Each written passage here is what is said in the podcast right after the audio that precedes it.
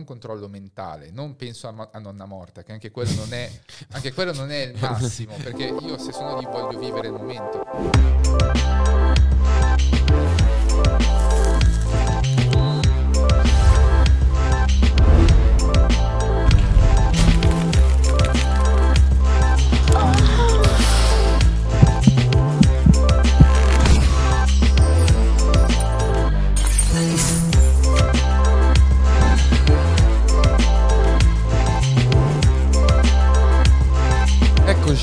Nuova puntata di Facciamolo, del format ancora indefinito di Facciamolo, in cui parliamo per argomenti e oggi sono contentissimo di avere qui Claudio Morandini, che è um, un um, fisioterapista, consulente sessuologo, eh, persona molto colta che mi ha fatto scoprire cose eh, incredibili nel giro di 5 minuti di chiacchierata post caffè e grazie di essere qui. Si definisce logorroico, è diverso. No, no, meravigliosamente logorroico. Va bene, grazie mille.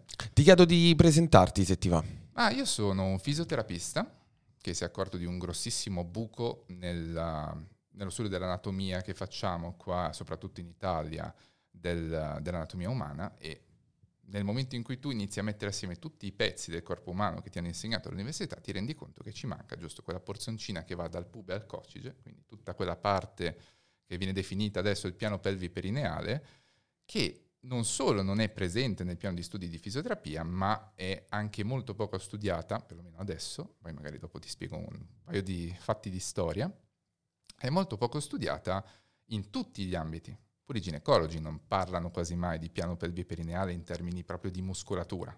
Ok. E quindi mi sono proprio ossessionato, completamente impazzito, notti passate a cercare su libri moderni, libri antichi, perché ci sia così poca informazione al riguardo perché a quanto pare buona parte delle problematiche sessuali fisiche che viviamo adesso in qualche modo è influenzata da tutto il sistema muscolare volontario e involontario che abbiamo. E ci sono anche un sacco di tecniche che possiamo fare per parte la stupidità del Kegel, no? che è quello che viene sempre un mm-hmm. po' indicato come la panacea per tutti i mali quando in realtà non lo è. Anzi, okay? a volte rischia di essere... Spesso, spesso sì. soprattutto se viene fatto senza, um, senza guida. Mm-hmm è un, è un, grosso problema il Kegel, poi magari ne parliamo. Comunque... Sì, specifichiamo che l'esercizio di Kegel è un esercizio di contrazione dei muscoli del sì. pavimento pelvico che spesso viene consigliata, credo in virtù di un pavimento pelvico lasso fondamentalmente. Viene consigliato per tutto, perché quando la gente non sa che pesci pigliare dice vabbè tu prova a stringere e rilassare qualcosa succede. Okay. Controlliamo che non sia morto. E... finché si muove tutto a posto, è, è un discorso abbastanza lungo, però il, il, fatto è che poi ovviamente finendo questi studi ho deciso anche di farmi un master come consulente sessuale, eh, in realtà più che altro per avere più margine di contatto con i professionisti in uh, psicoterapia e sessuologia, eh, psicologi, che eh, sono i miei principali, diciamo, colleghi, collaboratori. Io sono per eh, il trattamento di tutte le problematiche sessuali in equipe. C'è sempre una parte bio e una parte psi. Sì, sì, biopsicosociale che in teoria esatto. dovrebbe essere il, il, modello da seguire. Se, nonostante lo... le grandissime resistenze da parte di tante persone che cercano di accentrare eh, un po' tutto, il, tutto, lo scibile umano nella loro persona, io sono dell'idea che nessuno può nascere tuttologo, nessuno può risolvere tutto da solo. Assolutamente, anzi, cioè, tantissimi studi dimostrano quanto sia proprio mh, il lavoro in equipe che eh, risulta più funzionale nel trattamento delle problematiche sessuologiche e non di tantissime. Vero. E, mh, in questo senso, appunto, io mh, negli ultimi anni, quando ho visto esplodere il, il discorso del pavimento pelvico, lo, l'ho guardato con con moderazione, nel senso che esistono figure, soprattutto online, che ne fanno appunto un discorso molto di eh, risoluzione, eh, un po' totalizzante rispetto alla, ris- alla risoluzione pro- delle problematiche sessologiche. Mm. Però chiaramente l'ho sempre visto come un discorso, qua, accademicamente viene sempre associato magari solo ed esclusivamente a problematiche del tipo vaginismo. Ehm, eh, disparionia e quant'altro, ma eh, mi raccontavi, eh, proprio in virtù dei tuoi studi e di questo approfondimento gigante che hai fatto eh, rispetto a questo buco, eh, per esempio di un, un discorso naturalistico, evoluzionistico rispetto alla penetrazione, rispetto a come viene fatta la penetrazione, che porta magari a problematiche anche di, di eiaculazione eh, precoce e credo tante altre. Sì, sì, certo. Anche la disfunzione erettile, soprattutto sì. il mantenimento dell'erezione.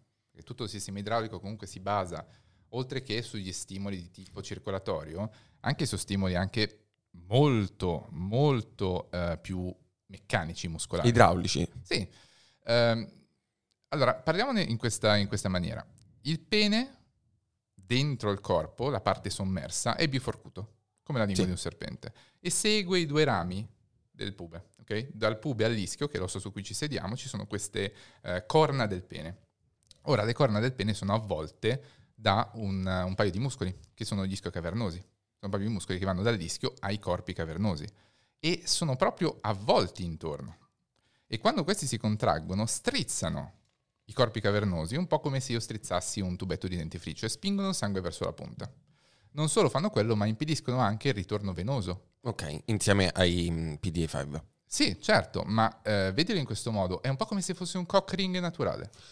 Chiaro, chiarissimo. Io praticamente ho un sistema che quando si contrae blocca il reflusso sanguigno, perché io devo avere un sistema idraulico chiuso. Okay? Il pene è in apnea mentre è in erezione, mm-hmm. non sta respirando. Il sangue arriva e non se ne va anche il motivo per cui avere il priapismo è un po' un problema. Quando io ho un'erezione troppo duratura, perché rischio un danno? Perché eh, muore il, il, tessuto per via della mancanza di sangue, paradossalmente. È così pieno di sangue che il sangue non riesce più a avere un ricambio. Ok. okay. Quindi quando io ho una contrazione volontaria di questi muscoli consapevole, riesco anche a modulare delle, tanti dei processi che devono avvenire durante il rapporto, tanti dei processi di contrazione, rilassamento, erezione, perdita dell'erezione, che poi non è che deve rimanere sempre sì, completamente sì, sì. È sinusoidale. il rapporto, esatto, è sinusoidale, anche perché devi dargli tempo di respirare sia ai muscoli che al, um, al pene, proprio ai corpi cavernosi laterali. Allo stesso modo c'è un altro muscolo che sta sulla base, che è il bulbo spongioso. Anche quello è interessantissimo perché è un muscolo che sta sulla base del pene dove c'è la biforcazione e avvolge invece dei corpi cavernosi il corpo spongioso. Okay. Una cosa interessante del pene è che è fatto da tre tubi praticamente. Abbiamo due tubi dorsali, che sono i corpi cavernosi, che sono appaiati. Eh, tra l'altro non sono appaiati in tutti gli animali, ad esempio tanti, i rettili ad esempio li hanno separati, hanno un, pene, un emipene che va a sinistra e un emipene che va a destra. Noi invece abbiamo un setto centrale, che è anche quello che determina la, la dimensione del pene, motivo per cui tutti i sistemi per tirarlo, eh, stirarlo utilizzando pompe oppure eh, andarlo a, a, stirare con delle macchine da mantenere nei pantaloni durante la giornata sono un, po', eh, sono un po' ridicole perché è un po' come immaginare di prendere un tendine come fosse il tendine d'Achille e allungarlo tirandolo. Ok. okay? Praticamente impossibile. E questo sistema di due, ehm, di due, corpi cavernosi è la parte veramente dura, è la parte che quando si arriva in erezione ha una consistenza marmorea.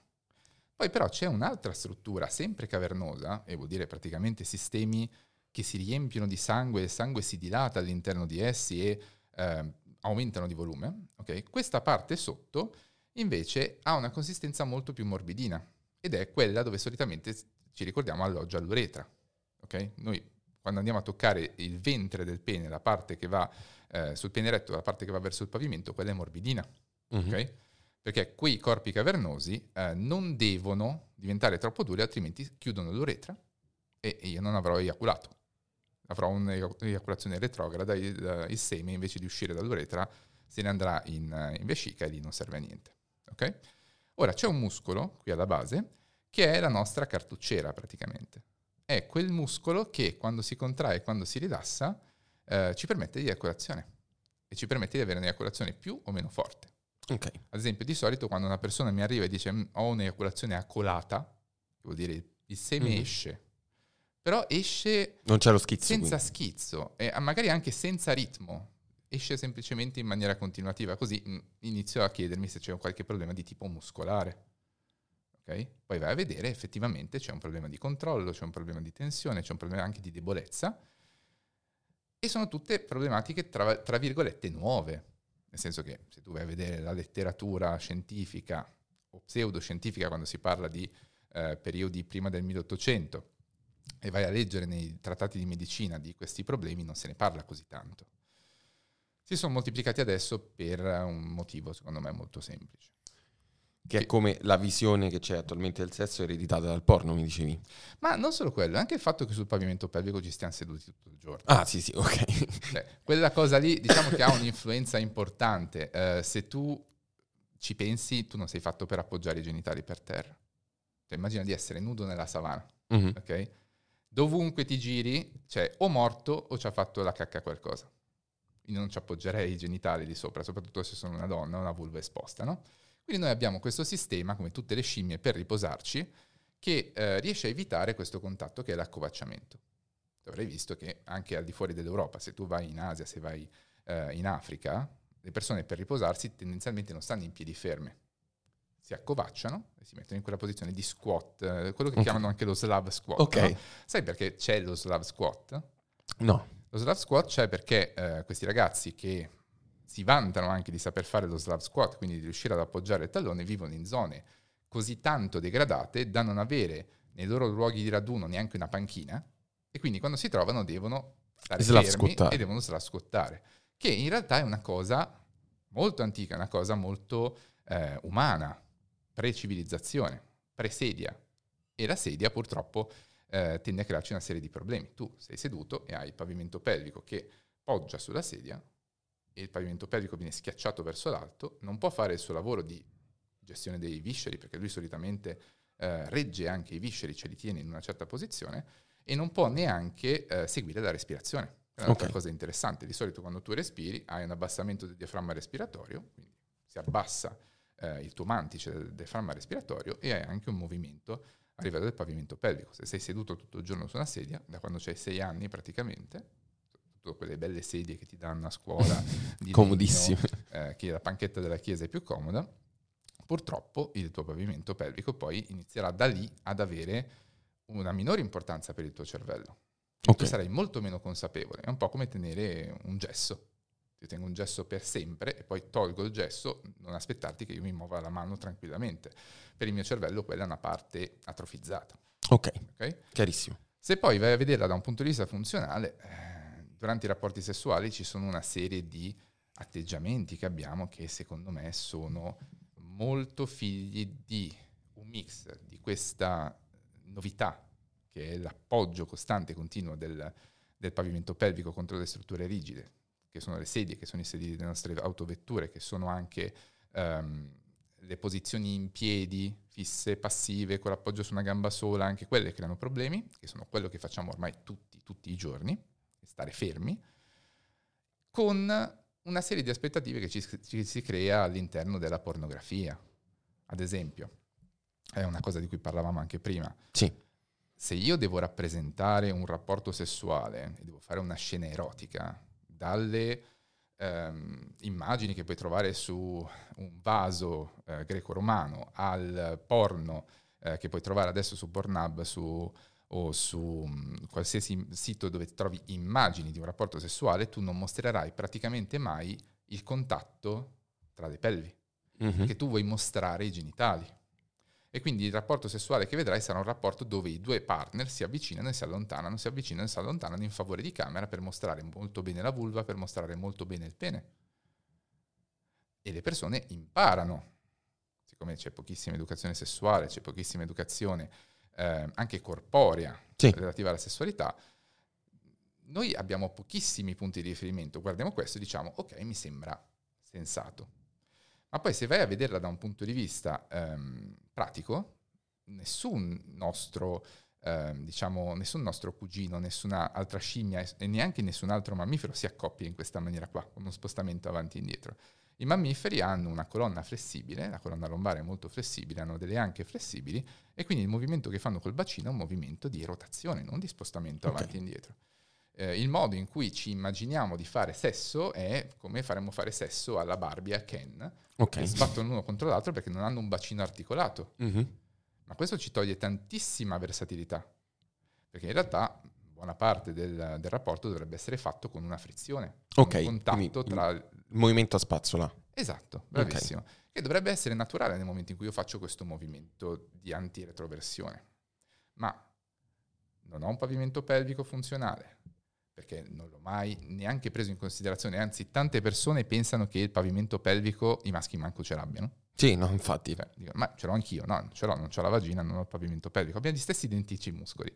Cambiano nome un paio di volte, ma sono gli stessi, identici, non cambia assolutamente nulla. E questi muscoli già io li ho tenuti praticamente nella bambagia per tutta la vita, non li ho mai neanche presi in considerazione. In più ci metto il fatto che la lombare, nostro, la nostra capacità di movimento è inficiata dalla sedentarietà, perché fortunatamente non dobbiamo più correre dietro alle gazzelle per mangiare, ma sfortunatamente il prezzo da pagare è star seduti davanti a un computer tutto il giorno. Quindi quando io provo a fare questo movimento, il mio bacino è bloccato. Ok. E quindi mi ritrovo costretto a fare Barbie e Ken. Mm-hmm. E questa cosa qui poi chiaramente è, è reversibile. Sì. Cioè si può... Il problema è che la gente non lo sa. Mm. tu magari pensi che sia una cosa puramente psicologica. Il problema è quello. Ah, allora, vediamo un po'. Prima dicevi della questione, um, del, della questione diciamo freudiana, del fatto che intorno all'inizio del Novecento, con l'arrivo di Freud, la sessualità è stata presa dal contesto biologico e è stata spostata nel contesto psicologico. Eccessivamente.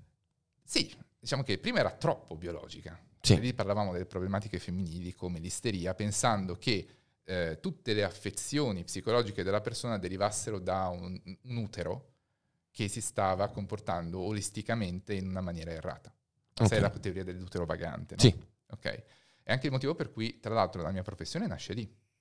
Nasce eh, a inizio dell'Ottocento, quella diciamo proprio del pavimento pelvico, con la ginnastica ginecologica. Ok. Ture Brandt. Tra l'altro, eh, un discepolo dell'inventore della ginnastica svedese, mm-hmm. che è mhm. quella che si fa a scuola e lui vedeva questa eh, necessità di creare un buon movimento dell'utero per stare bene. Paradossalmente funzionava abbastanza bene, ma per i motivi sbagliati.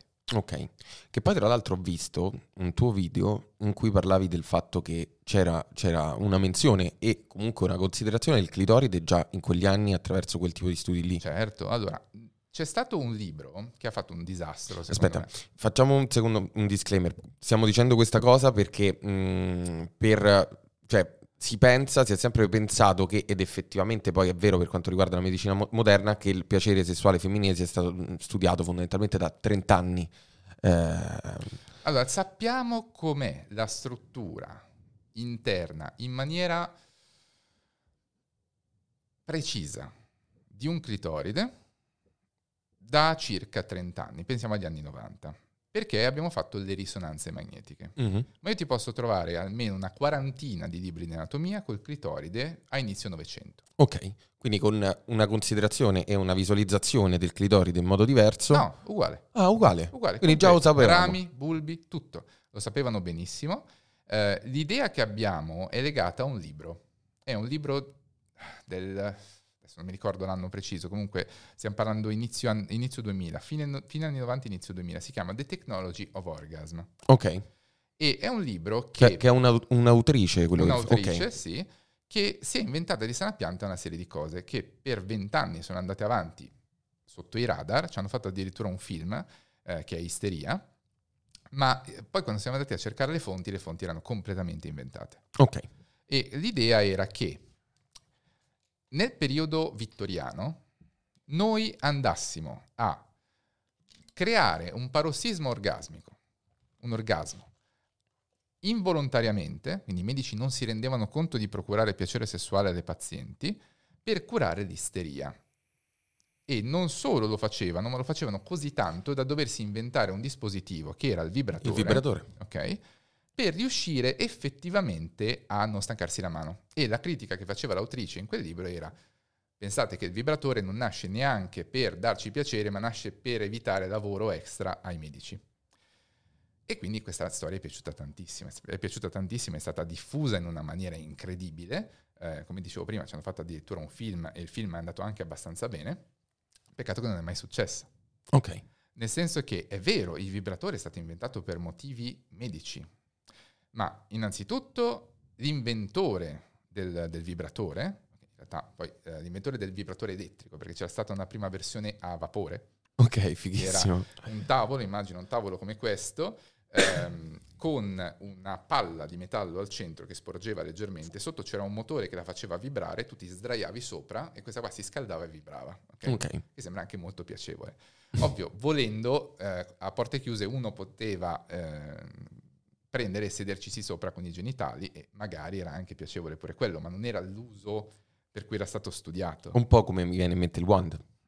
Sì, la cioè. wand, la Itachi wand, quella è una bella storia tra l'altro, ma aspetta, fammi sì, finire. Ci arriviamo dopo, sì sì. Ehm, dal punto di vista terapeutico, il vibratore veniva utilizzato dai medici per curare una serie di problematiche, sia quelle osteomuscolari, okay? quindi praticamente come la massage, la massage, gun che adesso si usa spesso nelle palestre, mm-hmm. che è un percussore, sia anche per eh, curare le problematiche molto frequenti all'epoca di stipsi, di stitichezza. Okay. La gente non riusciva a fare la cacca.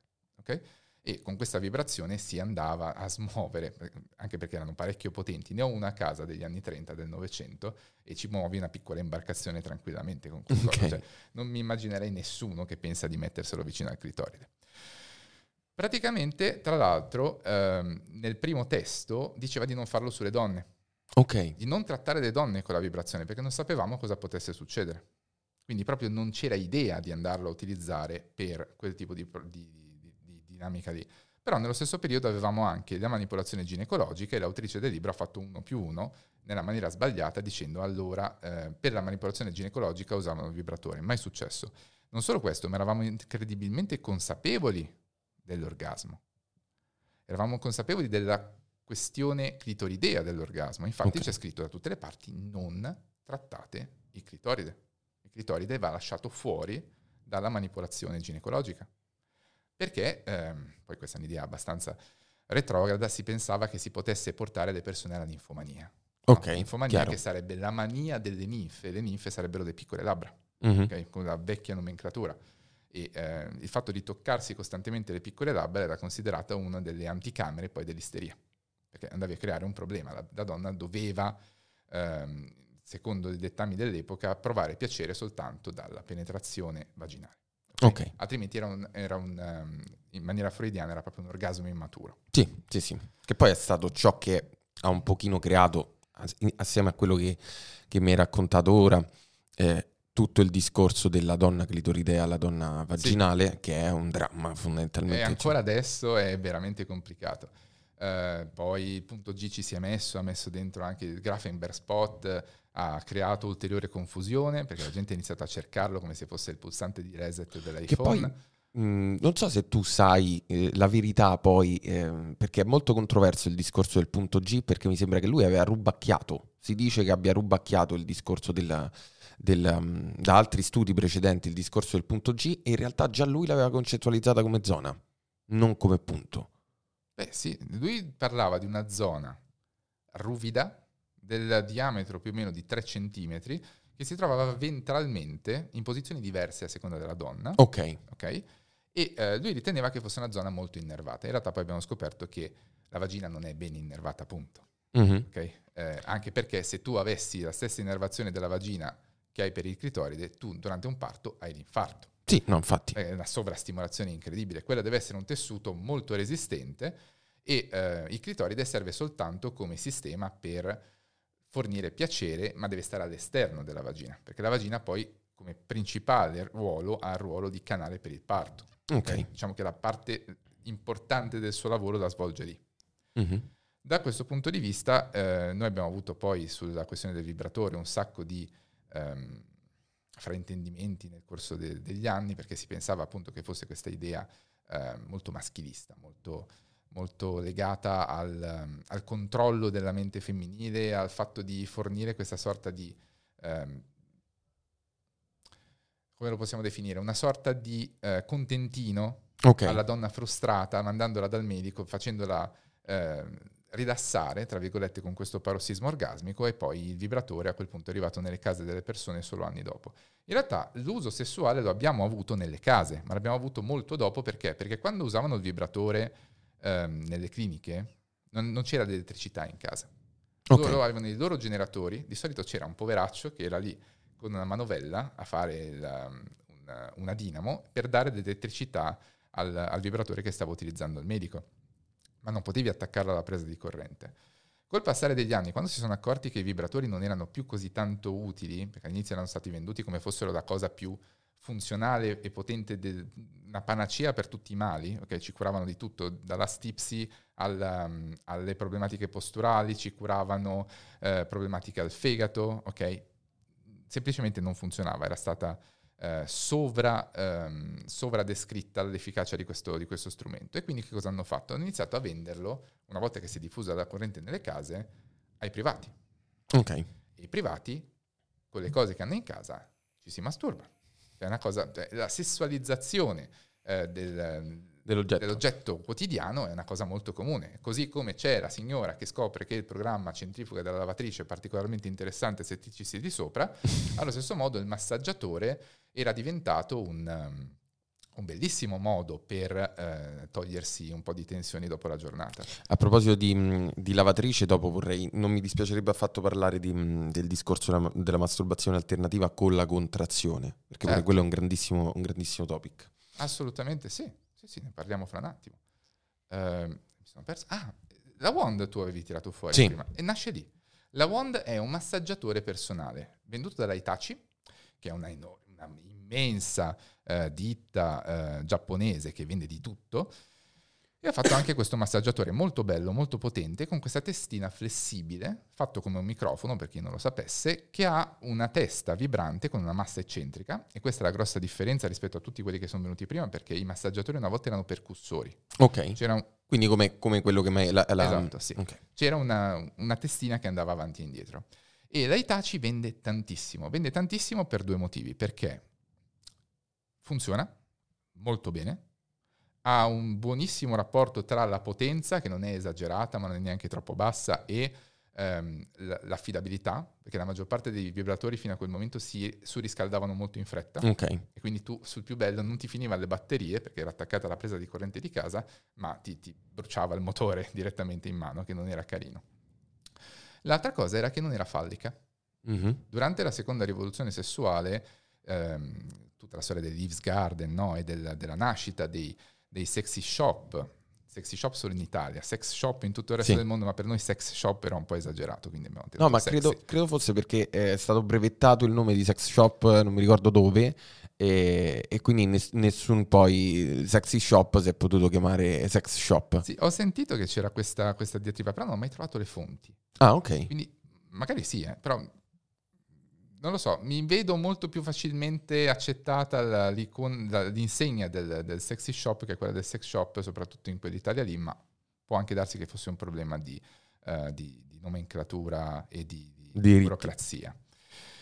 Ma vediamolo in questo modo. Io ho un buonissimo mas- masturbatore personale, abbastanza economico, non falliforme, e quindi improvvisamente tutto il movimento femminista che in quel momento stava cercando di dimostrare che il, il piacere sessuale femminile poteva distaccarsi dal fallo, era un modo per dire gli uomini non sono indispensabili per completare, per mm-hmm. riempire questo buco, brutto dirlo così, ma per riempire questo buco che ha la donna, questa necessità di piacere che ha la donna, io posso utilizzare un oggetto esterno. E okay. la wand era perfetta da questo punto Quindi autodeterministico proprio come oggetto. I giapponesi non ne sapevano niente.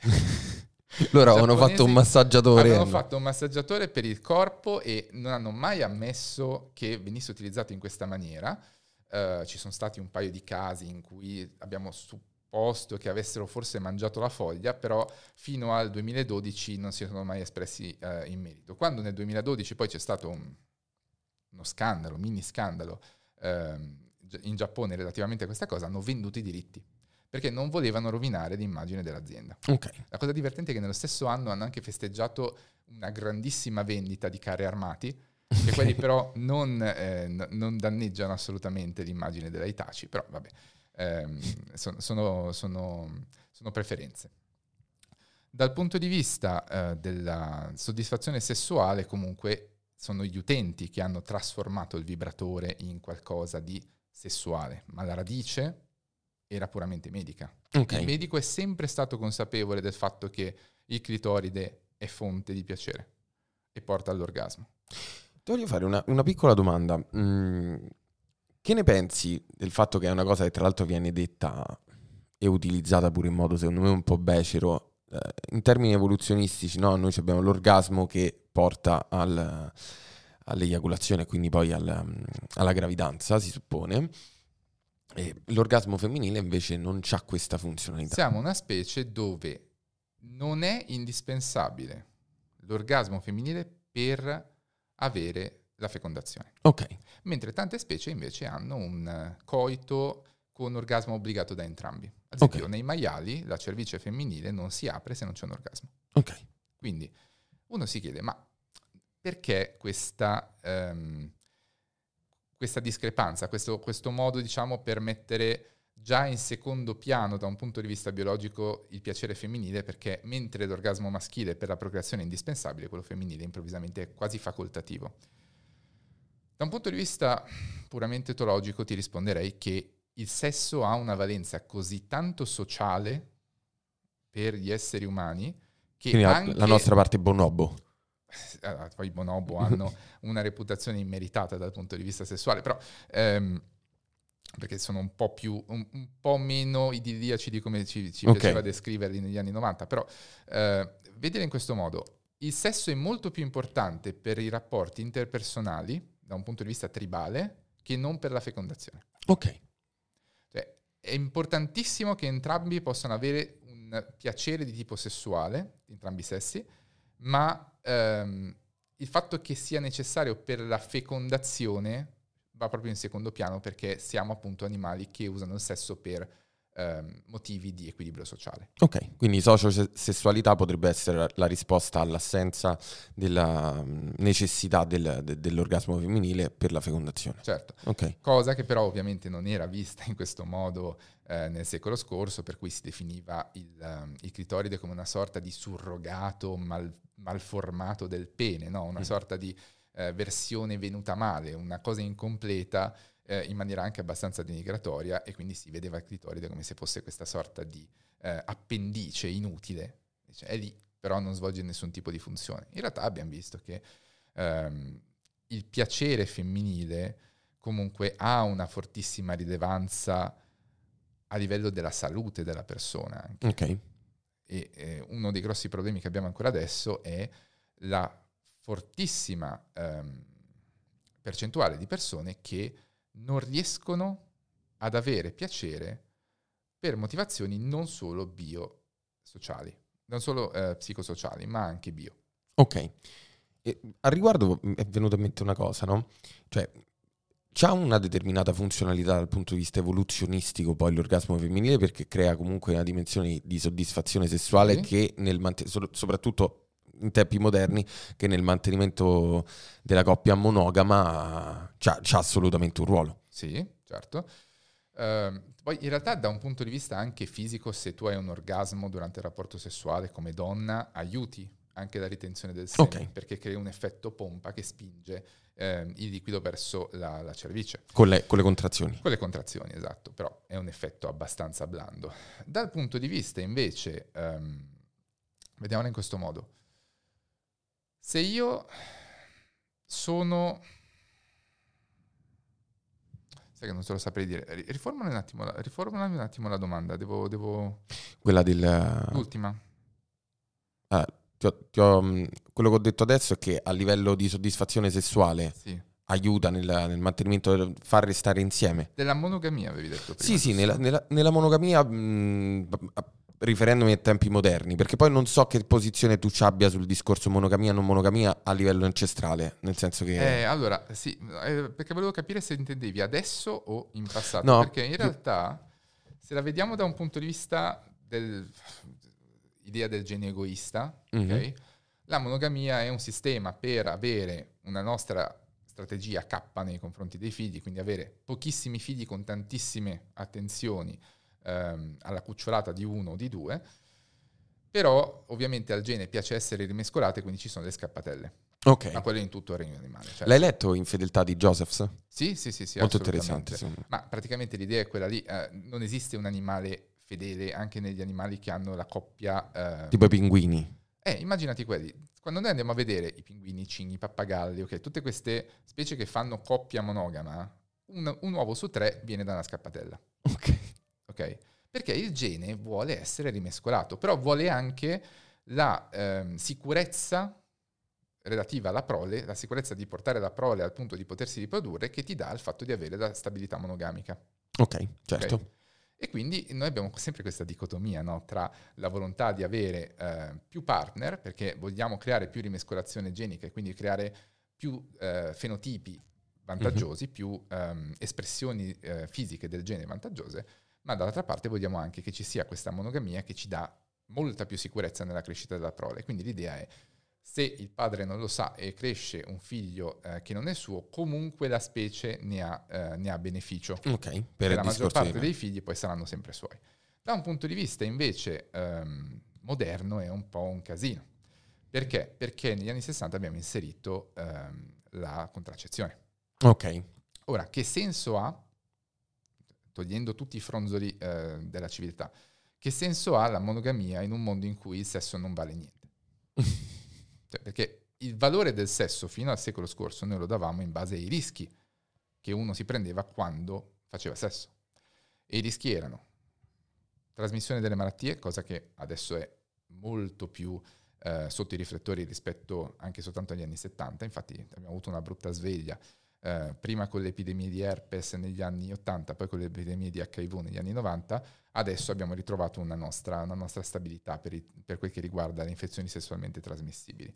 Però, ehm, oltre a quello e oltre alla, alle gravidanze indesiderate, non ci sono grandissimi costi mm-hmm. per avere un'interazione sessuale. E quindi questa cosa probabilmente rivoluziona anche un pochino ciò che ha detto nel, nel libro di Josephs, che è alto rischio, alto beneficio, perché lui ne faceva un discorso riproduttivo. Sì. Perché Josephs nel libro, per, per riassumere, parlava del tradimento in uno dei modelli che esamina come una, un discorso alto rischio, alto beneficio, sia a livello riproduttivo sia poi a livello sociosessuale. Quindi è come se il discorso riproduttivo fosse totalmente ridimensionato a causa della, della contraccezione, quindi rimane solo quello sociosessuale. Se io tolgo il contesto riproduttivo, non mi costa niente.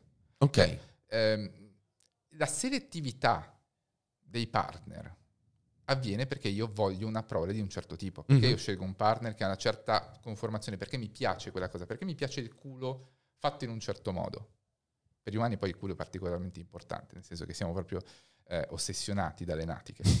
Eh, d'altronde il muscolo più forte del, del tuo corpo, se hai il culo, il culo, piatto, probabilmente il mammut a casa non lo porti okay. e quindi non ti scelgo come partner sessuale. Chi cerca un culo che è particolarmente muscoloso, particolarmente prorompente, solitamente sta scegliendo una persona che ha una buona muscolatura in generale. Ok. okay? Una cartina tornasole. Ora, il sedere improvvisamente diventa un, un, fattore di selezione che però ha senso nel momento in cui io con questa persona voglio avere un, un rimescolamento genico, voglio farci dei figli. Mm-hmm. Okay? Sto selezionando un partner per questa cosa. Ma quando è solo un'attività ludica, che senso ha la mia selettività? E va tutto in crisi. Sì. Va completamente tutto in crisi. Nell'aspetto riproduttivo. Nell'aspetto, nell'aspetto riproduttivo, certo. Ma eh, poi anche da un punto di vista sociale, io sarò molto meno propenso a essere selettivo. Ok. Perché improvvisamente il mio essere selettivo, il, il mio avere un rapporto ha molte meno, molte meno conseguenze. Quindi in un certo senso c'è uno spostamento, forse oserei dire un nuovo spostamento rispetto a mm, centinaia, migliaia di anni fa, sulla sociosessualità. Perché se andiamo a vedere, per esempio, che poi è un libro un po' controverso a livello di fonti, ehm, Sex at Dawn, che in italiano si chiama In principio del sesso. Questo non l'ho letto. Eh, è un libro che parla di, fondamentalmente fa tutta una disamina eh, riguardo la monogamia e la non monogamia, mettendola molto su una, una questione sociosessuale in cui suppo, supponeva che prima tutti facevano sesso con tutti nelle tribù e tutti crescevano i figli di tutti. Sì. Però prima era un discorso, sì. è, è, un po' controverso perché non, a livello dei fonti poi non se l'è giocata bene a eh, Christopher Ryan, infatti è un libro un po' criticato, però comunque questa dimensione magari c'era, c'era in, in ambito riproduttivo, probabilmente agli anni 60 lo stiamo a fare a livello più socio-sessuale che riproduttivo. Assolutamente. Come se sì. siamo tornati indietro però con significato diverso. Sì, adesso la selezione è completamente differente ma comunque necessaria. Okay. Cioè, tu comunque devi trovare un, un contesto in cui tu possa avere quel tipo di, um, di soddisfazione, la soddisfazione della selezione. Ok. Non so se mi spiego. Um, allora, facciamo questo paragone qua. Uh, vediamo un attimino le motivazioni, ad esempio, per cui le uh, persone usano Tinder. Ok? L'utilizzo dell'app, prima ancora di andare a incontrare una persona, è molto piacevole. Mm-hmm. È il motivo per cui la gente ci rimane attaccata. Ora, perché è molto piacevole? Io per esempio lo uso, ma non, ma non, non lo incontri? uso. Sì. Ma molto difficile. Perché è molto piacevole avere quel tipo di assetto, perché quello è l'assetto selettivo. Ok. Cioè tu improvvisamente stai ehm, visionando una sorta di fantasia di come dovrebbe essere il tuo partner e come non dovrebbe esserlo. Poi in ambito femminile si sa che eh, la selettività, se, se, se hai letto eh, Uomini, Donne e Cuore di Pavone. No, non l'ho letto. No, eh, te lo regalerò, è molto bello. Ehm, Grazie. Praticamente la selettività nell'essere umano è principalmente su base femminile. Certo. Okay? E nel momento in cui una donna utilizza Tinder, sta improvvisamente guardando una sorta di tabella incredibilmente complicata di eh, cosa va bene e cosa non va bene, sta creando la sua selettività e quello già gli dà dopamina, no? gli dà già mm-hmm. un'idea di essere eh, nella, nella sul trono a uomini e donne. Nella gerarchia delle, delle, donne, improvvisamente lei ha un sacco di scelte, quindi è una delle donne che scelgono per prima, una first speaker. Ok. okay. Uh, l'uomo invece si trova di fronte a un, uh, una pletora di selezioni, ma lì non penso che sia tanto una questione di selettività a spingere l'uomo ad avere quel tipo di, di, di reazione, di, di swipe. Penso che sia il fatto che il costo del rifiuto è azzerato su Tinder. Okay. Tu ricevi notifiche soltanto quando ottieni un, un, uh, un, match, ma nessuno ti notifica quando non lo ottieni. E quindi, siccome il nostro più grosso rischio dal punto di vista dell'approccio è sempre quello del rifiuto, noi abbiamo questa paranoia del rifiuto. Mm-hmm. I maschi hanno un po' questo problema grosso col sentirsi dire di no, perché il no viene visto un po' come un eh, mi spiace, non sei degno di arrivare alla mm-hmm. prossima generazione, i tuoi, i tuoi, cromosomi finiscono il loro viaggio qui. Okay? C'è sempre un po' questo sottinteso lì. Um, utilizzare Tinder ti toglie completamente quel tipo di rischio. Ok. Per quella che è la mia impressione. E quindi da questo punto di vista gli equilibri ehm, sociali sono andati in quella direzione lì, dove il più grosso rischio per i maschi è il rifiuto, il rischio di rifiuto si è abbassato di molto rispetto a una volta perché il prezzo del sesso si è abbassato parecchio, quindi quando tu ottieni eh, il sesso non stai ottenendo automaticamente un partner per la vita, come succedeva una volta, perché gli dicevi sesso, bambini, bambini, responsabilità, te lo tieni. Ma eh, dal punto di vista femminile invece la selettività si è eh, dovuta un po' evolvere, perché per avere quel piacere della selettività non è che puoi dire di sì a tutti. Ok. okay. Sì, però in un certo senso, mh, poi forse è più un discorso cultu- culturale e meno na- naturalistico, c'è eh, un mondo nel, nel femminile più promiscuo rispetto a prima. È vero, è vero, è vero, è vero. Uh, però... E grazie a Dio, oserei dire. Cioè, nel senso, è una cosa bella, positiva per quanto riguarda... Assolutamente sì, ma anzi, il, il, con, il contesto di repressione che abbiamo vissuto in realtà solo negli ultimi 300-400 anni, perché se uno va a vedere ad esempio nel Medioevo eravamo molto più, tra virgolette, divertenti rispetto mm. a quello che ci piacerebbe pensare, eh, è stato legato più che altro a una necessità sociale correlata all'economia. Okay? Era molto più che è lo stesso discorso che poi riverbera nella contraccezione. Esatto, sì. La contraccezione ci ha liberati da quel contesto lì. E quindi adesso la promiscuità è anche figlia del, del, della mancanza di infezioni sessualmente trasmissibili, di Sodoma e Gomorra praticamente, e di ehm, gravidanze indesiderate e quindi improvvisamente la mia selettività si abbassa, ma deve esserci sempre qualcosa di selettivo, perché se no non mi diverto. Certo. Cioè, nell'ambito femminile abbiamo visto che c'è proprio del piacere nell'andare a creare una selezione, dire sì e no, mm. giocare un po' a madre natura. No? Quindi eh, alla fine fa riferimento alle catecolamine, alle espressioni legate. Sì, sì, sì, assolutamente. Fa riferimento anche al, um, al quasi, quasi all'archetipo, no? Alla, um, ha la necessità di essere un... Vedere in questo modo. Se io sono all'interno di un gruppo, uh-huh. un piccolo gruppo di, uh, di, persone, circa 200 persone.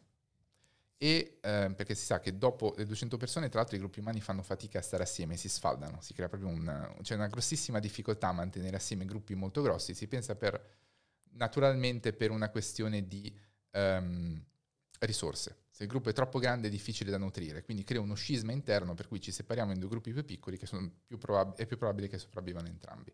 Ora, io ho questo gruppo, e in questo gruppo ho degli uomini e delle donne. Eh, le donne spesso faranno ehm, attenzione nella loro selezione sessuale non tanto a fattori come la bellezza estetica, perché è un gruppo comunque abbastanza eh, variegato, ma faranno attenzione ad esempio a fattori come ad esempio la sicurezza. Sì, sì. E quindi questo spiega ad esempio perché la selezione sessuale a volte va nei confronti di persone considerate tra virgolette pericolose. Mm-hmm. Che è la, classica, è la, classica, attrazione per il cattivo ragazzo, no? Ok. o malessere. È un, un, po' quel discorso lì. Perché ehm, abbiamo un po' questa idea ancestrale per cui la, l'unica cosa utile, in realtà l'unica caratteristica che ci distingue da un punto di vista biologico da una donna è la differenza di forza fisica. Mm-hmm e ancestralmente abbiamo un pochino questo istinto di cercare una persona che sia in grado di utilizzare questa forza fisica. Ok. Però deve utilizzarla per il bene, mm-hmm. deve utilizzarla per proteggermi. Eh, c'è stato un grosso shift da questo punto di vista, secondo me, nella percezione del maschio.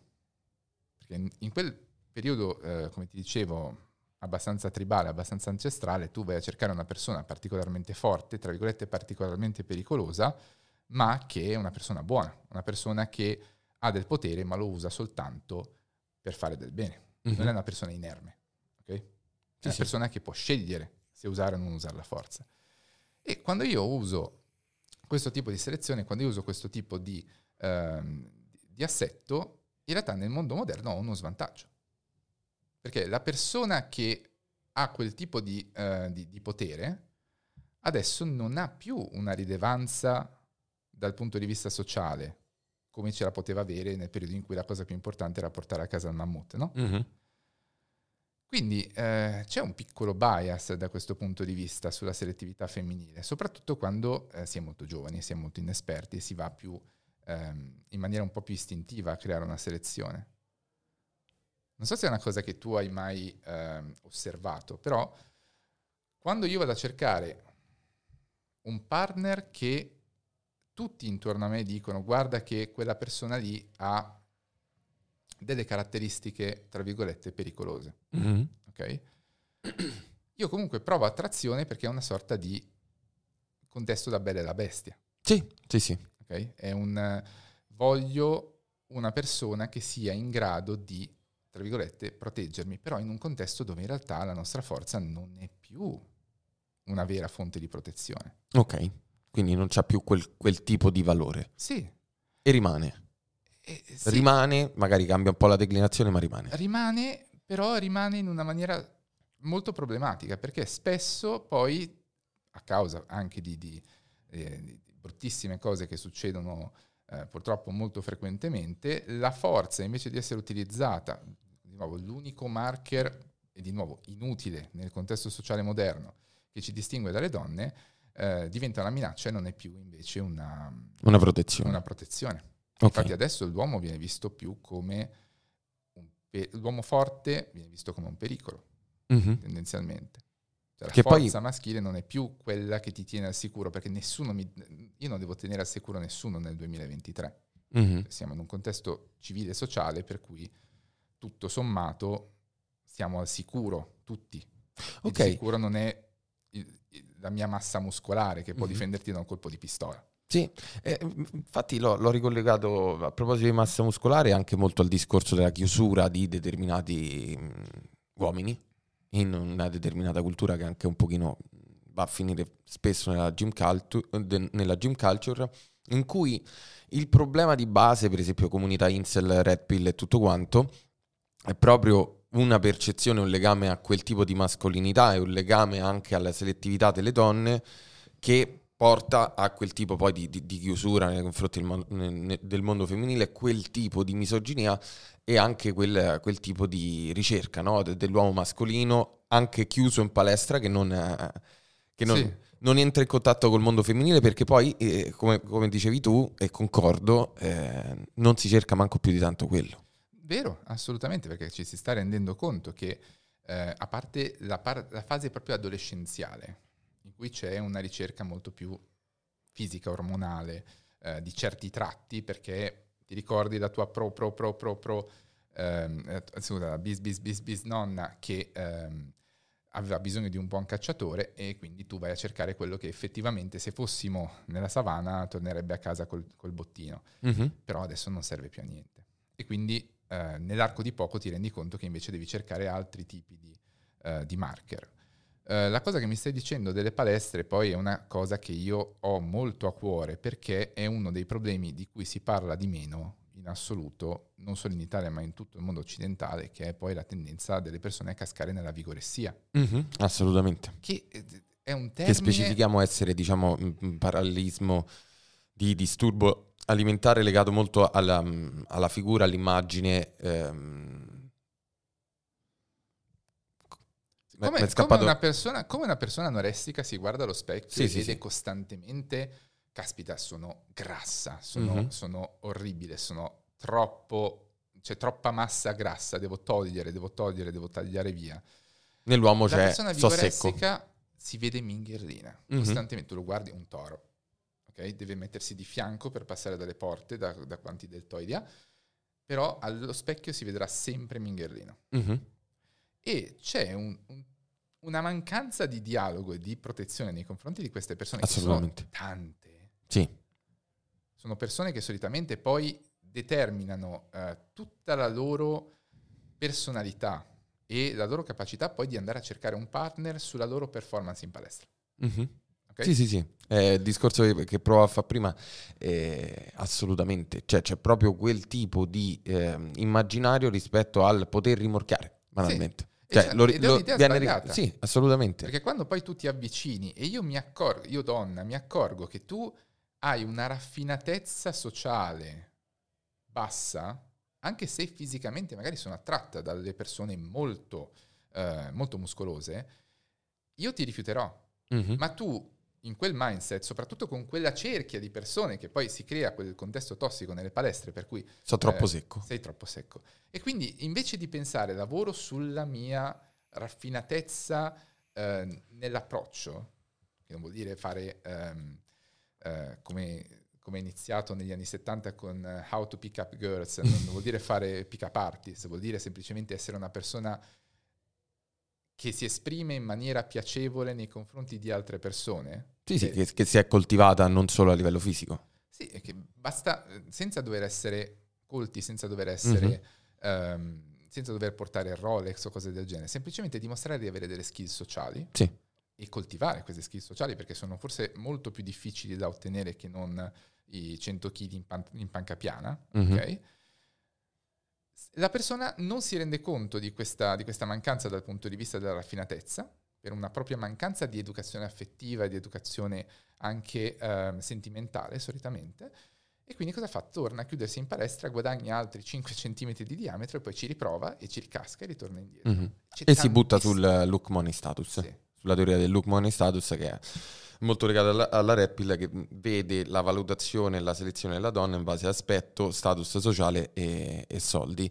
Che in un certo senso, se torniamo al discorso ancestrale della capacità di protezione, può aver senso, ma allo stesso tempo poi la parte look soprattutto ci fa finire dove, dove stavamo eh, dicendo sì, poco fa. Vabbè, sì, se poi lo, lo, lo, giustificano in questo modo, dicono, siccome è un triangolo io non posso avere un vertice solo, io sono perfetto nell'ambito, sono un 10, no? che hanno questa mm-hmm. fissa per i numeri, sono un 10 per quel che riguarda l'aspetto fisico, ma non ho... Eh, il Rolex. Il Rolex, ok?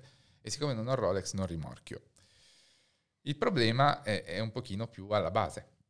Tieni conto che queste persone, tutto sommato, si basano tanto sull'idea ancestrale e dicono perché devi avere una dimostrazione di status, perché devi avere una dimostrazione di eh, potere, devi avere una dimostrazione perlomeno di avere un potenziale di scalata. Ok? Okay? Sei una persona promettente, no? Quindi mm-hmm. mi attrai perché penso che tu farai grandi cose, quindi faccio l'investimento di mettermi con te perché mi aspetto che tu diventi qualcuno in futuro. Uh, non vale più, non vale più per i motivi di cui prima, perché adesso paradossalmente il costo dell'interazione romantico-sentimentale sessuale si è molto abbassato perché non c'è più il vincolo del, né del matrimonio né del... Sì, il matrimonio adesso esiste, ma esiste una, un, è un, un, sì. un'ombra di quello che era il matrimonio un secolo fa. Ma esiste un, un fortissimo abbassamento delle aspettative nei confronti dei partner. Mm-hmm. Io non mi aspetto più che tra l'altro il partner sia per forza il partner nella vita. Ok, sì, sì, sì, okay? assolutamente. Abbiamo, eh, dopo, dopo il, il, disastro disneyano dell'anima gemella, che ancora adesso purtroppo è un grosso, un grosso problema, io mi metto con le persone anche solo per provare. Sì, sì, sì, c'è molto più l'ottica, si punta molto più proprio per la questione di Disney, per la questione per sempre dell'anima gemella, a restare insieme, a non stare insieme Però, con una persona. Allora, poi c'è il problema opposto. Eh, allora, il problema dell'anima gemella è poi anche la mancanza di volontà di lavorare sulle mm-hmm. coppie, perché non è quello giusto. Sì. Se non c'è un contatto perfetto, allora non è quello giusto e se non è quello giusto vuol dire che non è lui e quindi ci sarà un'altra persona nei tot miliardi in cui siamo adesso, c'è un'altra persona che adesso devo andare subito a cercare perché ogni minuto che passo con questo qui ehm, è, è, tempo perso. Quindi c'è un investimento più selettivo di quello che dicevamo prima, no? della potenzialità del partner e meno un investimento interno poi alla coppia. Sì, assolutamente sì. Che poi dal punto di vista dinamico spesso si ricade anche, se vogliamo tornare un attimino sul mio ambito, quello un pochino più fisico, anche sulla sessualità ehm, proprio come interazione a letto. Spesso le coppie hanno dei problemi ehm, di disfunzioni sessuali. Le problematiche di disfunzione sessuale, tra l'altro, sono molto poco approfondite nella maggior parte delle coppie, spesso è molto più facile che scoppi la coppia piuttosto che, eh, che la coppia inizi effettivamente un percorso. Mm-hmm. Il percorso viene spesso fatto eh, da un punto di vista psicologico, puramente, e poi quando il percorso psicologico fallisce si dà per scontato che il fallimento sia dovuto al partner. O comunque... o a noi stessi, insomma. Sì. Al, sono, sono, una persona che non riesce ad avere l'erezione, non riesce ad avere una durata a letto che è considerata normale.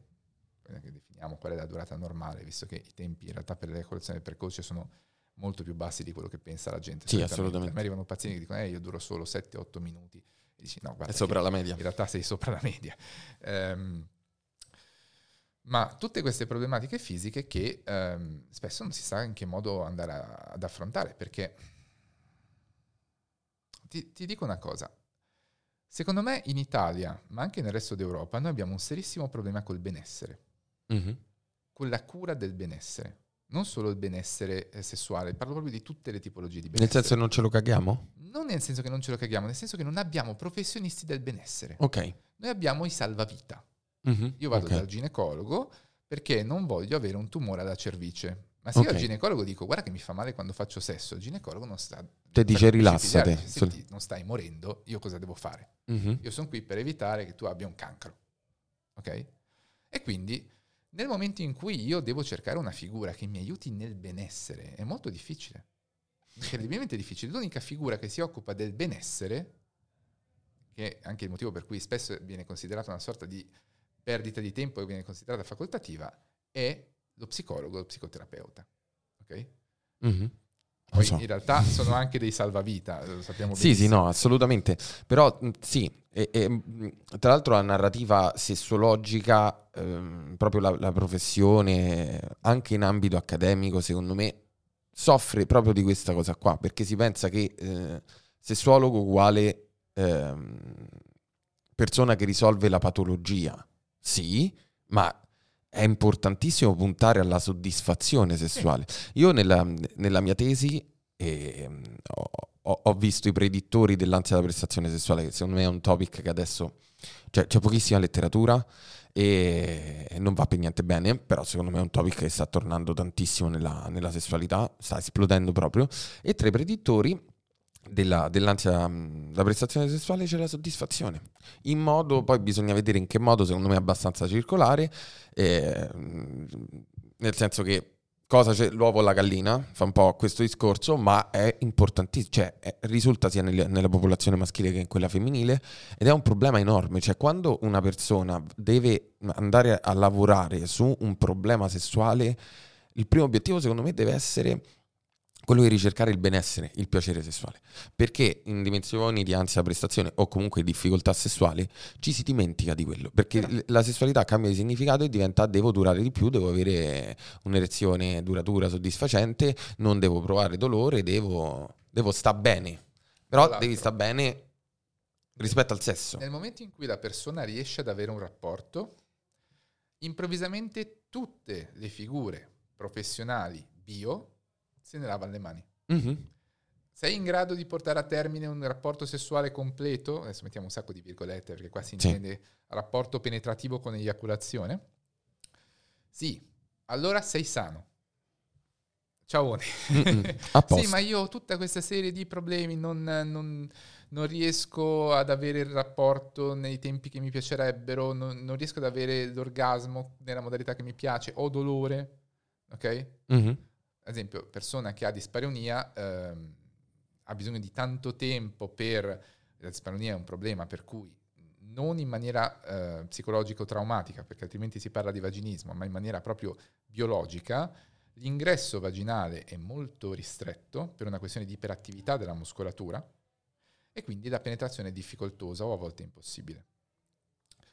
Ci metto 10 minuti a avere una penetrazione grosso problema perché soprattutto se non ho un partner fisso mi è molto difficile iniziare ad avere un rapporto o addirittura andare a cercarmi un rapporto sessuale sì.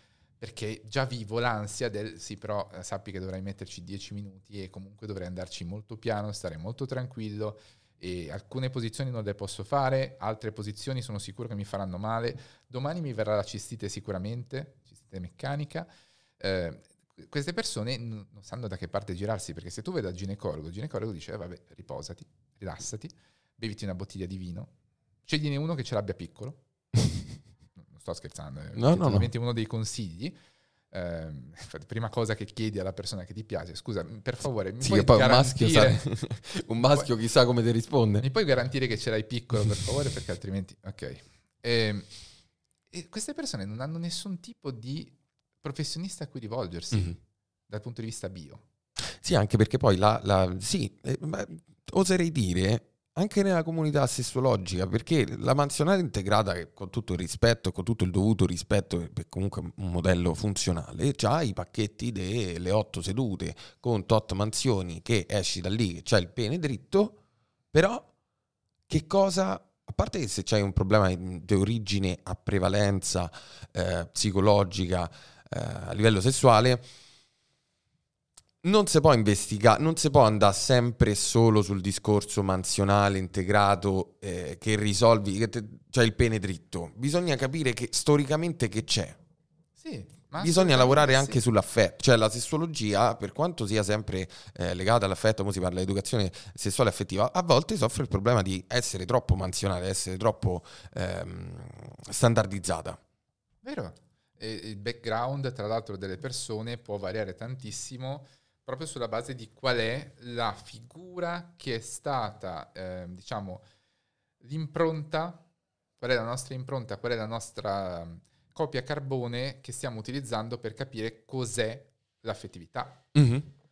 E è rarissimo che una persona sappia identificare il proprio punto di riferimento, un modello di riferimento affettivo. Assolutamente. Col sesso cioè, giochiamo facile perché comunque c'è molto il discorso della pornografia, eccetera, eccetera.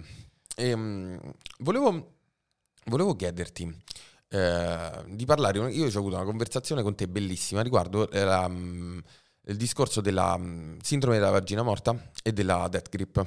Oh, madonna. Sindrome della vagina morta. Sono due termini. Sì, che, sì, che, che, detestiamo. Detestiamo. Tra l'altro, nel, nel mio libro ehm, ho fatto riferimento a quella conversazione lì.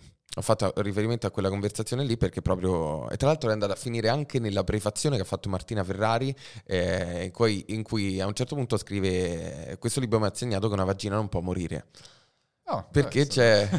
Sono contento Perché... del, dell'effetto farfalla. Sì, sì, sì, nel senso che mh, mm, cioè, sono due problematiche che siamo nella, nella, dimensione della masturbazione alternativa o idiosincratica in cui o c'è una presa troppo stretta sul pene che porta a una difficoltà di replicabilità in penetrazione. Uh-huh. ehm, e quindi è difficoltà con l'eiaculazione e mentre la controparte femminile masturbazione alternativa può essere contrazione del pavimento pelvico per raggiungere l'orgasmo o utilizzo. Eh, magari solo quello. Eh, no no infatti questa, questa ce la racconterai meglio tu. Ehm, oppure un utilizzo di sex toys particolarmente intenso sensi solitamente wand o uh, succa clitoride uh-huh. in modo proprio sistematico, no, mh, mm, mm, senza alternarlo a, alla masturbazione un po' più canonica, che porta a difficoltà il raggi- raggiungimento dell'orgasmo in coppia. In coppia, sì. E però hanno nel nome, gli hanno dato questo nome con la ah, morte in mezzo. Che nessun uh, paper uh, degno di nota usa effettivamente questi nomi, Mm-mm. però è il modo in cui sono stati diffusi. Sì. sì allora, sì. la vagina morta nel senso atrofizzata. Che poi comunque sono terribili perché eh, sono molto genitali come definizioni. Sì. In realtà è una questione completamente, nonostante il termine ormai sia un termine abbastanza eh, fricchettone, sono ehm, questioni olistiche. Mm-hmm. Ovvero, non nel senso che c'entra qualcosa ehm, gli anni 70 o gli hippie, ma è una questione di un insieme delle parti. Devi parlare di posture orgasmiche obbligatorie. Ok.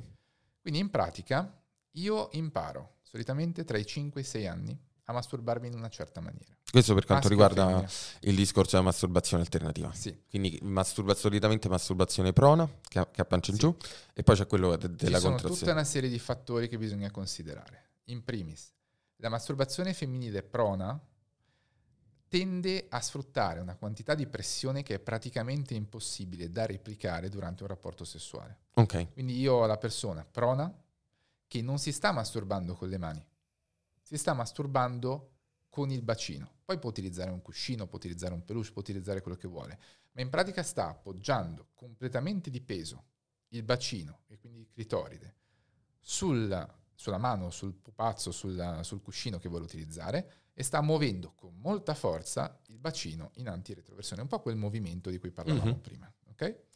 Quando lo fa, crea una stimolazione molto multifattoriale.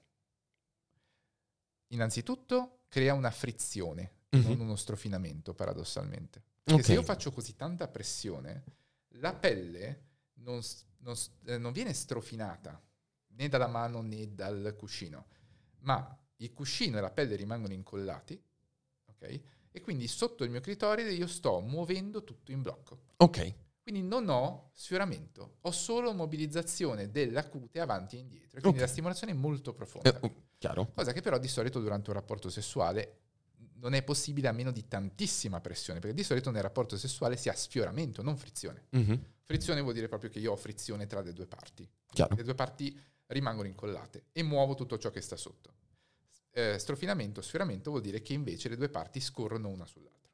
Okay? Il primo fattore che ci impedisce di avere una soddisfazione sessuale quando siamo con un partner è quello. Il rapporto sessuale al 99% è sfioramento. Mm-hmm. Io sono sempre venuta da quando avevo 5 anni con la frizione. Idem se mi masturbo con le mani. Cioè se... Mh, mm, se sono un maschio mi masturbo con le mani e faccio la cosiddetta death grip, no? la mm-hmm. presa mortale, no? come se fosse un pitone che vuole stritolare. Perché anche lì c'è un discorso di, di, di frizione. frizione. e spesso di coinvolgimento, um, poi per esempio uretrale. Sì, cioè, assolutamente. Cioè, coinvolgimento uretrale, cioè coinvolgimento della base del, del, glande. Sì. E quindi anche... Io sto stringendo, eh, tra l'altro in una maniera che poi diventa molto sofisticata col tempo. Mm-hmm. Perché senza rendersene conto la persona modifica la pressione durante il movimento e lo fa in maniera sistematica, sempre uguale a se stesso. Ed è sempre frizione. Mm-hmm. Io però quando ho un rapporto sessuale, quanta di questa frizione avrò? Non ne ho. No, Perché quando io ho un rapporto sessuale ho uno strofinamento, okay? ho uno sfioramento, le due parti scorrono una sull'altra. Quella è la principale differenza, perché io vado a stimolare dei recettori tattili completamente diversi. Mm-hmm. Da una parte ho i recettori profondi, da una parte ho i recettori profe- superficiali. Sono due tipologie di tatto completamente diverse. Se io mi sono addestrato per una vita ad avere soltanto, sempre e soltanto, la stimolazione profonda, quella è la mia chiave per l'accensione dell'orgasmo. Ok. Quindi quella è la prima cosa. Poi ci sono le posture orgasmiche. Um, quando una persona si masturba sempre nella stessa posizione, non se ne accorge. Ma durante il raggiungimento e durante l'orgasmo ci sono delle contrazioni muscolari molto evidenti. Mm-hmm. Solitamente sono tutti quei muscoli che sono considerati agonisti del pavimento pelvico, glutei, adduttori, addominali. Ok. okay. C'è anche la tendenza a chiudere il diaframma, mm-hmm. a fare apnea, perché io magari mi masturbo nella casa dei miei genitori quando sono bambino, quando sono ragazzino, e non voglio farmi sentire uh-huh. e imparo a trattenere il fiato durante l'orgasmo perché so che ho poco controllo sulla voce durante l'orgasmo. Ok.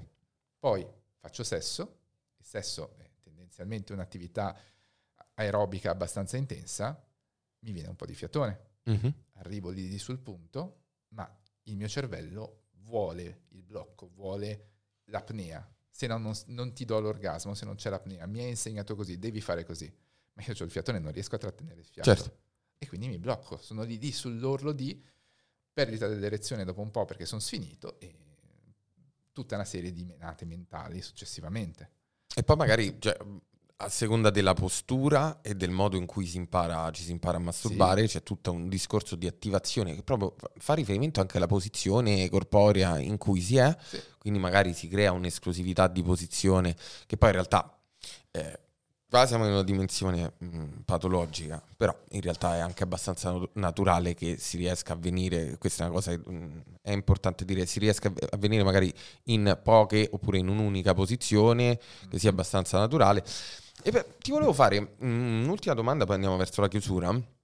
Ehm, che ne pensi del fatto che ci stanno blocchi di studi che parlano dal 9 al 13% della popolazione femminile riesce a venire eh, con la penetrazione, solo quella, cioè, quella, porzione, quindi una porzione abbastanza piccola, una persona su 10. È complicato da, è complicato da spiegare. Allora, cioè, secondo te è un problema oppure no? Eh sì, per quello che è difficile. Perché deve essere necessario? Allora, secondo me deve essere necessario che la penetrazione sia un plus Mm-hmm. Ok? Deve essere un qualcosa di piacevole e deve essere un qualcosa di esplorabile.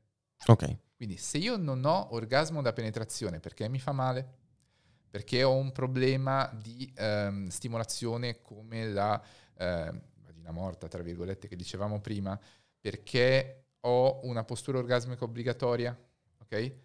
E quindi quando... La postura orgasmica obbligatoria vuol dire praticamente che io riproduco quello che faccio quando mi masturbo mentre sono col partner e il partner è praticamente un elemento di impiccio mm-hmm. dove io sarei molto più, tra virgolette, eh, al sicuro. Molto più al sicuro, esatto, sarei molto più brava a raggiungere il mio orgasmo se non ci fosse. Mm-hmm. È terribile. E quello è anche molto psicologico. Sì, anche molto psicologico ovviamente. Eh, però è la, la, riproduzione di uno schema, la riproduzione di un rituale, quindi quello va spezzato con le due componenti, quella bio e quella, e quella psi. Ma nel momento in cui io ho una stimolazione interna e non la trovo particolarmente piacevole, ma non ho altri problemi, va benissimo. Sì, concordo. Va assolutamente benissimo, semplicemente non mi interessa quella cosa lì. Uh-huh. Perché ho altre cose che mi piacciono di più. Sì. Io devo però avere la scelta. Mm, ok. Cioè io devo poter esplorare quella roba lì. Perché dire io vengo soltanto con la stimolazione clitoridea, va bene, ma se vengo solo con la stimolazione clitoridea perché non sono in grado di inserire neanche un mignolo o un tampax perché ho un problema di tono della muscolatura, non posso dire che va bene. Anche okay. se tu sei soddisfatta sessualmente. Mm-hmm. Perché la tua versatilità, la tua capacità esplorativa è bloccata. Ok. Chiaro. Quindi la metti sul discorso, se è patologico non va bene perché hai questa difficoltà nella scelta, c'è impossibilità di scegliere e quindi poi diventa monodimensionale il piacere sessuale. Se invece non è così, tutto a posto. È come, come la corsa. Mm-hmm. Cioè, c'è gente a cui piace correre. Okay. C'è gente a cui non piace correre. Ma se a me non piace correre perché mi fa male un piede, non vuol dire che non mi piace correre, non mi piace sentire dolore. Okay? Magari se mi passa il dolore al piede io divento il corridore più felice del mondo. Quindi in una popolazione sana questo 9-13% se lo fa manna bene. Salirebbe, se salirebbe però. No, no, se, se, ci fosse una, sì, certamente salirebbe, però mh, io quello che cerco di fare è sempre di promuovere un tipo di cioè un, un'assenza di pretesa di orgasmo con penetrazione, perché non sempre è, cioè, non è detto che sia così naturale e scontato per tutte. Sono C'era quello studio, quello studio, che correlava la vicinanza del clitoride con l'entrata ah, della vagina, sì. che non so se, se, è buono, però mh, facendo finta che è buono, eh, la possiamo mettere anche, cioè, ci sta tutto un, un correlato sia anatomico sia psicologico che influisce. Poi bisogna anche vedere quello di cui parlavamo prima, perché ok, la penetrazione avviene, ma avviene come Barbie e Ken. Mm-hmm. Certo. È la stessa cosa? Io non credo. Credo che anche la modalità con cui avviene la penetrazione e quindi tutto il complesso della persona, a parte il pene, eh, abbia un fortissimo, eh, una fortissima responsabilità nello stimolare le parti giuste. Certo, anche perché poi una, una stimolazione eh, come quella che dicevamo all'inizio, quindi non Barbie e, Barbie e Ken, ma una stimolazione diciamo più giusta, più naturale per un essere umano, va a coinvolgere molto di più la vulva e il clitoride. Sì, perché in teoria io sto facendo quello strofinamento mm-hmm. che dicevamo. Però se ho la persona che invece è abituata alla frizione, non riesce a godere certo. di questo. Anzi, ci sono dei, pro- dei, programmi per disassuefare dalla frizione. Mm-hmm. Per imparare. Ad esempio, uno dei trucchi eh, più semplici è, mentre ci si masturba pancia in giù, ingannare il cervello utilizzando una forte pressione con una mano, che mm-hmm. preme sul pube, ma fare sfioramento sul clitoride. Ok. Quindi cioè, ho il via libera da parte del cervello perché quella stimolazione che mi aspetto e voglio avere c'è, però inizio a dare una stimolazione discordante. Ok. E spesso in questo modo pian pianino si inizia a sbloccarsi. Mm-hmm. Poi ci sono anche le questioni posturali, proprio vere, la tavola. Certo. Il fatto che io non riesco a stare a missionario col mio compagno perché devo chiudere le gambe, se no non vengo. Mm-hmm. Devo avere le ginocchia che si toccano. Perché io ho imparato a venire facendo la squadra alle scuole elementari Capita, ci sono persone che arrivano e ti dicono io vengo muovendo il bacino mentre le gambe sono unite mm-hmm. e, e, vengo solo così. Ma è molto difficile avere una penetrazione mentre le gambe sono certo. serrate. Okay? Quindi se io ho modo di esplorare, ho, ho una versatilità, ho modo di esplorare altri sistemi per darmi piacere o per ricevere piacere, va bene. Ma eh, il problema è il vicolo cieco. Ok. È solo il vicolo cieco. Chiaro, chiaro. Io ti ringrazio tantissimo Claudio di essere stato qui, di essere passato a Facciamolo e, e niente. Ma grazie a te, io mi sono divertito tantissimo, scusa. Sì, il, sì. il fiume di parole, ma... No, è, è, è, è giustissimo e io penso che sia stata una delle puntate con più contributi, tra l'altro ho imparato tantissime cose anch'io, cioè tutto il, tutto il discorso, anche l'importanza di ricordarci della presenza di, della, di, tutta una serie di componenti che spesso vengono escluse nella, nella narrativa sessuologica, nella, nella, narrativa anche in ambito accademico. Cioè io un sacco di roba che, che tu mi hai detto oggi non, non la sapevo pur, pur avendo eh, studiato, eccetera, eccetera. E quindi ti ringrazio veramente tanto perché secondo me è proprio un topic che non bisogna farne, come, come con tutto, la, la, la risoluzione di tutti i mali, perché purtroppo c'era un po' questo trend, infatti ero curiosissimo di questa puntata, però c'è una componente, c'è una grandissima componente che determina una percentuale di lettura di, questo mondo qui, quindi sì, grazie mille. La consapevolezza della persona poi viene da voi, nel senso che ehm, tutta la componente psicologica è indispensabile come base, sì. ma la consapevolezza poi fisica trovo che aiuti tantissimo anche il vostro lavoro. Assolutamente. Cioè la persona che sa cosa deve attivare, cosa deve lasciare andare, che è consapevole di cosa sta succedendo, perché tanta gente va col pilota automatico mm-hmm. in, quegli, in quegli ambiti lì. È incredibilmente importante, soprattutto per le problematiche, ad esempio, di um, ansia da prestazione. Ok? Sì. Perché gli ridai controllo che cosa devo fare per riuscire a durare di più. Mi dai una tecnica, no? C'è lo start and stop, ce ne stanno, però per esempio sì, il discorso di quel tipo de- della penetrazione... Fermo un attimo. Vai. Ma start and stop. Allora, io so che vi insegnano questa cosa. Teoricamente avevamo chiuso. Devo fermarmi. No, no, no, no, no. Start and stop.